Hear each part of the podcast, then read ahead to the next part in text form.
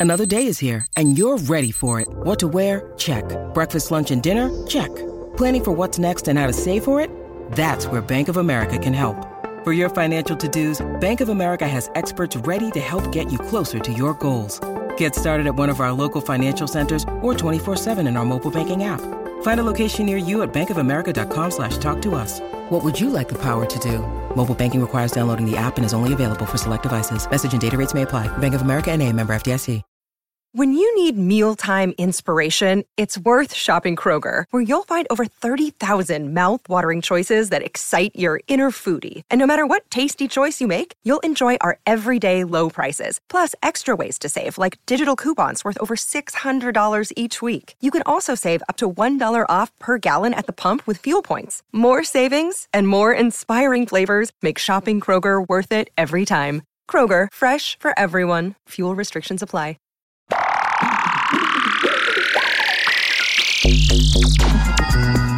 Hello, I'm Luke Turner. Welcome to Why, the podcast that asks the big scientific questions from the far reaches of space to the tiny realm of nanotechnology and everything in between.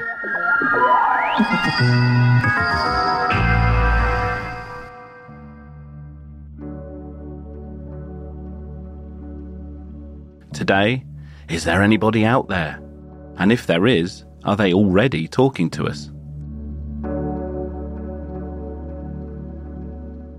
Whenever it's a clear and cloudless night and I'm somewhere without light pollution, I'll look up and be dazzled by the magnificent vastness of the universe.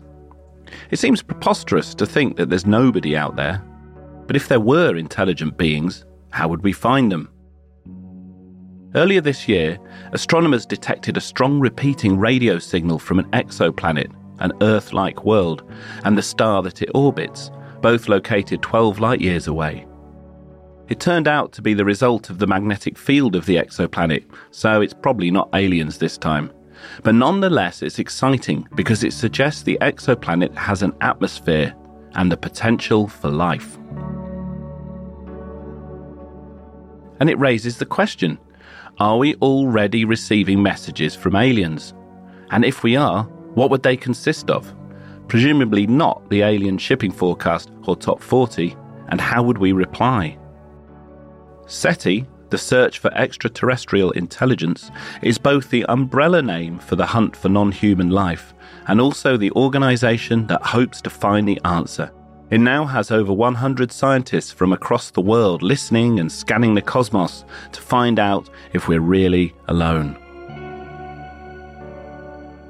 If there is intelligent civilization more advanced than us, they probably know we are not ready, and they probably will make sure that they don't have a contact with us so they don't destroy our natural evolution. Dr. Franck Marchis is a senior planetary astronomer at the SETI Institute and chief science officer at Unistellar.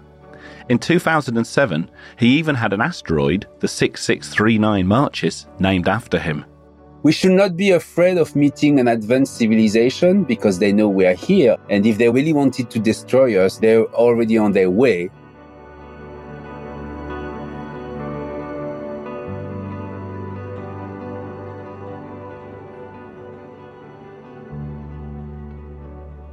Now, first question, the most important thing to get out of the way. How's your asteroid? Where is it? How's it doing? Uh, my asteroid is fine. I observed it last year and it's still orbiting between Mars and Jupiter like a million of other asteroids.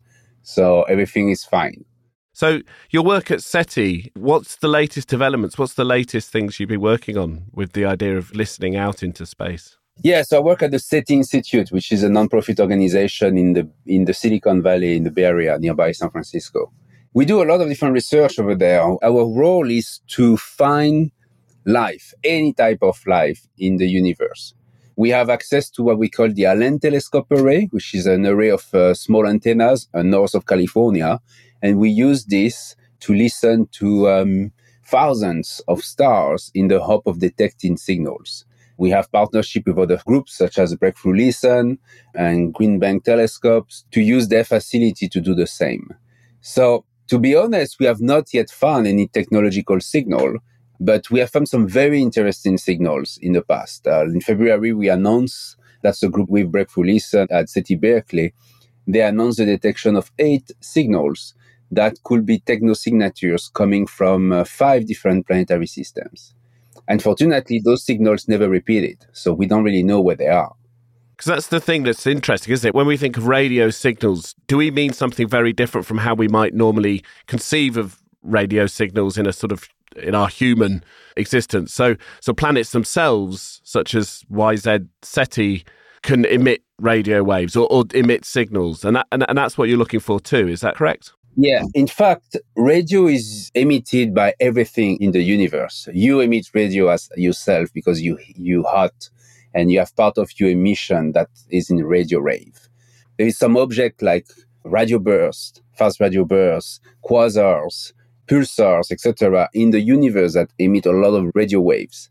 What we are looking for is not natural radio waves. We're looking for artificial one.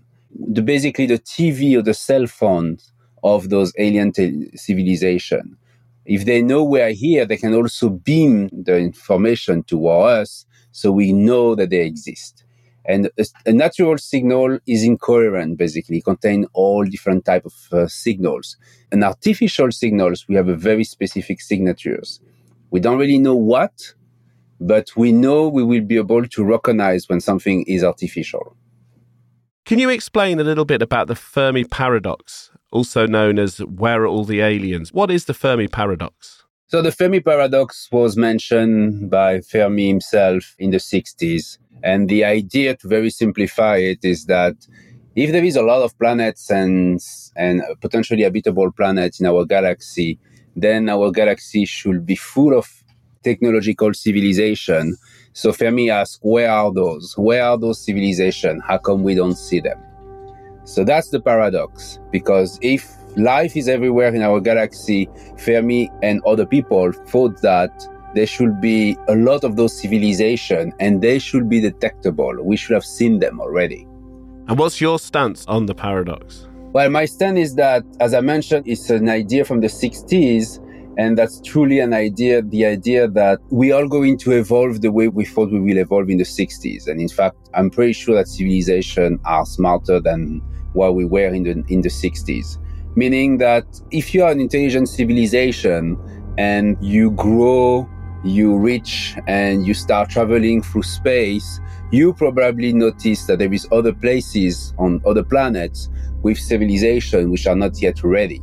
So instead of communicating with them and destroying them, which have happened in the past on Earth, you basically avoid them.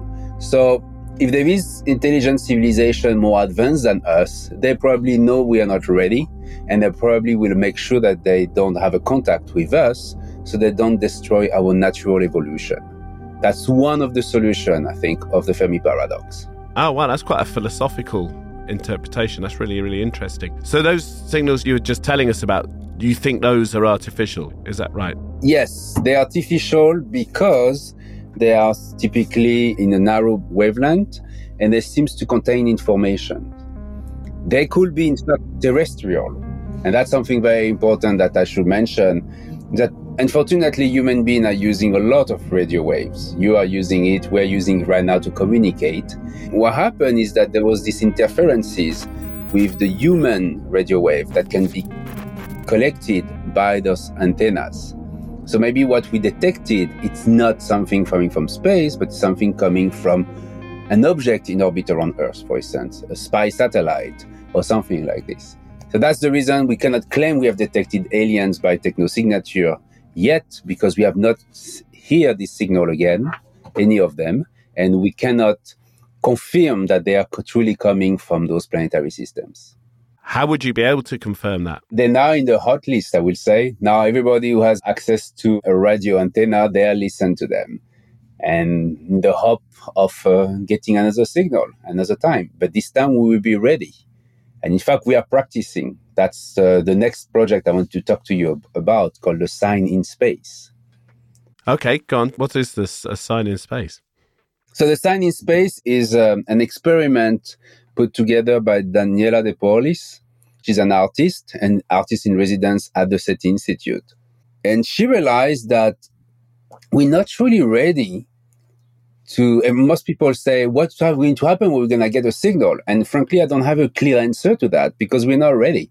We don't know what's going to happen. So what we did with Daniela, the team, there is a big team behind this project, we managed to convince the European Space Agency to let us use one of the spacecraft in orbit around Mars to send a signal to us. So Daniela and a core team of three people collect, design an artificial signal. They send this artificial signal to the computer on board the ESA TGO spacecraft. And this signal came to us, sent by TGO, pretending that it's an extraterrestrial signal. Antennas around the world, the Allen Telescope Array, the Green Bank, the Medicina, and a lot of others apparently received this signal. And now we are in a part where people have received this signal. We make these files available to the rest of the world, and people are trying now to understand the content of this signal, to understand what this signal is about. So she's been working in preparing us to interpreting the content of a signal coming from an extraterrestrial civilization. And have you had a big response to that from sort of amateur enthusiasts, amateur people listening in? way more than we thought we will. That's the most extraordinary part is that we did a SETI live, a live show during um, the reception of the signal. We have like 10,000 people watching us live. And then now we have a Discord, and I didn't look at the last number, but there is more than 3,000 people working together in decoding. That's what they did already. So it's been extracting the information from this from the radio wave and now they're working on the interpretation of this signal together. And there is a lot of different paths taken by those groups. Some think it's an image, some think it's a map, other think it's mathematical content, etc. We don't know. Only Dan- Daniela De Paulis and two other people on this planet truly know the content of the signal. I don't. Right. Okay, that's really interesting because that's quite a common thing in science fiction, isn't it? Some old guy in the shed tuning in and finding an alien communication. But I suppose with the variety of interpretations that people are going to come up with for this one message that has a meaning, is there a strong risk that any signals we get, we're going to completely get the wrong end of the stick?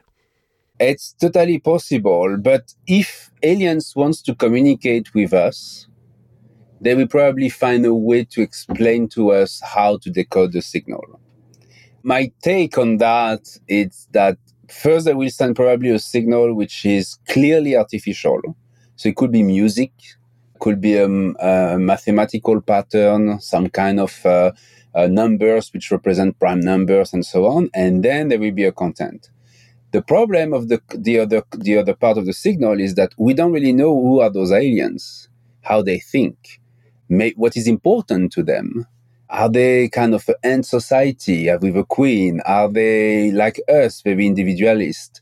Do they live in multiple, not dimension, but multiple terrain or multiple planets, which seems to be natural to them? Then the signal, the content of the signal will be extremely different, and that will be tough for us to understand it. So to answer briefly to your question, I will say they will send us a signal that clearly say they are here and they're intelligent. And then they will send a signal telling us a bit more about themselves. And that's the one we're going to have a difficulty to understand, probably.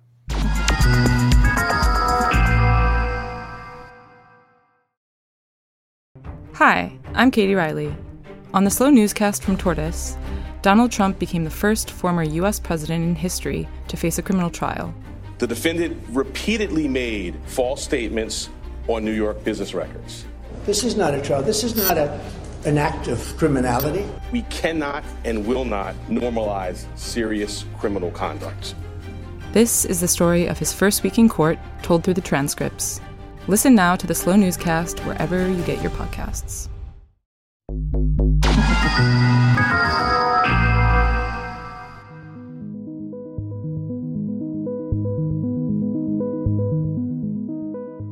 So, there are thousands of people searching for and practicing decoding messages from aliens, and it's just a matter of time before the little green people get in touch. However, in the same time as listening, we're also sending out our own messages. So rather than asking, are we receiving messages from aliens, is the real question, should we be reaching out to the universe? There's a school of thought illustrated in the best selling science fiction book Three Body Problem by Liu Cixin that we really shouldn't be contacting aliens because they might treat us in the way that Western colonists treated indigenous people around the world. Is this advice to be heeded?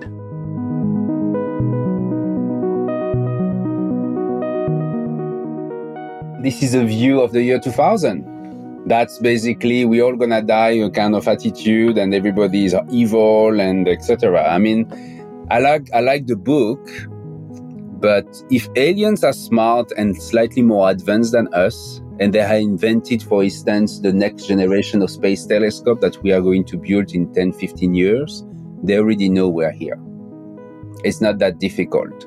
They know we are here because they can just look at our planetary system detect earth see the Earth's atmosphere and see, for instance, some changes of on the Earth's atmosphere due to the presence of seasonal effect, uh, natural effect like our biosphere, but also detect the presence of our industry, or even detect the presence of the cities at the light of our cities. So if they're slightly more advanced than us, they know we are here. So they already know we exist.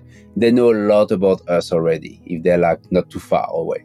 So this fear that we should not beam into space, it's already happening. We have been beaming into space radio waves since the 60s or the 50s.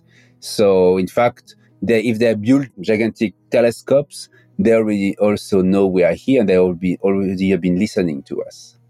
So, we should not be afraid of meeting an advanced civilization because they know we are here and and if they really wanted to destroy us, they're already on their way or they already have been here before. Do you think they could have already been here? That's a very good question. That's a question I ask myself every day. As a scientist, I will tell you I need some proof. I need some to do a study. As a human being, I will say that the universe is so big, the galaxy has 400 billion stars, 300 million planets, which are potentially habitable. So I'm very convinced there is other technological civilization in our galaxy. So I thought it was interesting with the Voyager message was a physical description of human art, the human form. And I suppose another life form might have an entirely different way of conceiving who they are or even what communication is. How far do you have to go in sort of thinking outside of an anthropocenic way of being? Yeah, that's a very good question. And in fact, I mean, the Voyager signal is an amazing uh, signal, but more than anthropocentric is anthropocentric from the 60s and the 70s. I mean, it's this vision that we send a signal, we tell us about ourselves, our civilization, etc. It's a great idea, but if now I had to design a signal, and I'm working on that to be uh, to be honest, that's something I'm working on a paper on this and not yet finalized this. I would probably send something which is kind of a LLM, a chat GPT in space I will send the algorithm of this. So this way, these aliens, if they're smart and they invented AI like we did, they will receive basically the core of our knowledge and they will be able to communicate with us directly. So to know about us, they will be able to ask this algorithm about ourselves. So that's what I meant by that is that we changed so quickly in the past 40 years that if I have to design a signal now, I will be doing something completely radically different to what was done for Voyager. And what I will do is a LLM send this kind of algorithm in space. That's really interesting because that's something I've always thought, even when I was growing up, a long time after that message was sent out, it looks like something from that time. There's a sort of hippie utopianism to it almost in some ways. And I'm wondering if now we'd be sending a slightly uh, more anxious or uh, less less optimistic message out? I think we will always send something that makes us look good, no matter right. what. okay. And in fact, that's the content of the of the paper I'm I'm uh, thinking about right now. I'm writing with a colleague. Is that if we really want to send something like a, a chat GPT in space for aliens, what should we put in this chat GPT? Shall we truly put everything about us? Or shall we just kind of mimic the personality of one of the greatest human beings we had on this planet? Meaning like, oh, should we invent someone completely artificial? So these aliens, they talk to someone who is very positive, has a very good state of mind, show us the best way as possible, and do not reveal some very controversial or very sensitive information. Wow. How do you approach that as a scientist when you're sitting down? It must be quite different from some of your other work. If you're trying to write this as a paper and an algorithm and a communication to potential other life forms, how do you get in the mindset to, to write that? I talk about it. And in fact, this is the first time I talk about that publicly. So I never mentioned it before. And I try to partner with people who have the, who are interested in this research so right now we are really on the first stage where we are putting the outline of our paper and our ideas and we are checking the feasibility. We have done that and it's truly feasible. We can send a chat GPT in a few hours to space. And so once you've created the message you're working on at the moment and this using chat GPT and algorithms, how would you then transmit that message into space? What's the technological way of doing that? So we are working right now on this idea of sending the entire algorithm and the database using lasers. Because lasers are better to send information than radio wave in a way that I can send more informations in a short amount of time. Radio waves are great, but they are not they you you will take significantly more time to send the entire algorithm using radio wave. That's one of the reasons we are drifting from radio to laser on our own planet. As you probably heard about, some new satellites have the capability to communicate between themselves and also with the ground using lasers. So we think we'll be able to do this kind of technology to communicate with those aliens, send them our chat GPT, for instance. Unfortunately, lasers are monodirectional. So you need to target the area. You basically, you cannot launch it to space randomly. You need to, to aim at something. So we will have to aim at different planetary systems where we believe there is potentially life, intelligence life there. Fantastic. And I was wondering as well, like with the, the huge distances in of space, are lasers faster? I mean, I was wondering if, if you were sending a message, are you necessarily going to still be around by the time you hear the reply? Are lasers a quicker way of transmitting across the universe? Speed of light is a speed of light for any type of photon, radio to uh, to lasers. So now it's not going to be faster. And that's one of the reason I'm talking, i have been thinking about this ChatGPT for SETI. It's because we will send the algorithm and the information into space. And if they receive it in 200, 400 years, thousand of years, I don't know, and we are not here anymore, they will be able to uh, communicate with us by proxy without knowing, without having to be close to us. And if we disappear as a, as a civilization, it will be kind of the testimony of our own civilization, a souvenir that we will have launched in space. And in fact, in the paper, we're also thinking about putting some kind of chat GPT algorithm computer on board every spacecraft we launch to space because they will drift forever into space and they will carry with them the knowledge of humanity.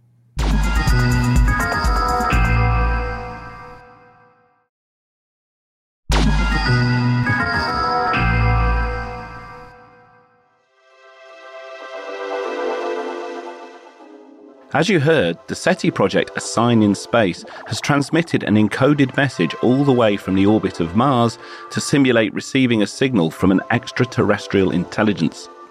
SETI is inviting professionals and amateurs alike to receive and attempt to decode the message. If you fancy a go, it's online now. So that's it for us today on Why. Thank you to Dr. Franck Marchis. Thank you for having me. We'll be back with more scientific anomalies, conundrums, and weird facts soon. Don't forget to follow the podcast so you don't miss an edition, and follow us on social media too. Links are in the show notes. I've been Luke Turner asking, why? See you next time. Why was written and presented by Luke Turner. The lead producer was Anne Marie Luff and the audio producer was me, Jade Bailey. The managing editor is Jacob Jarvis, and the group editor is Andrew Harrison. Artwork is by James Parrett. Theme music is by DJ Food. Why is a Podmasters production.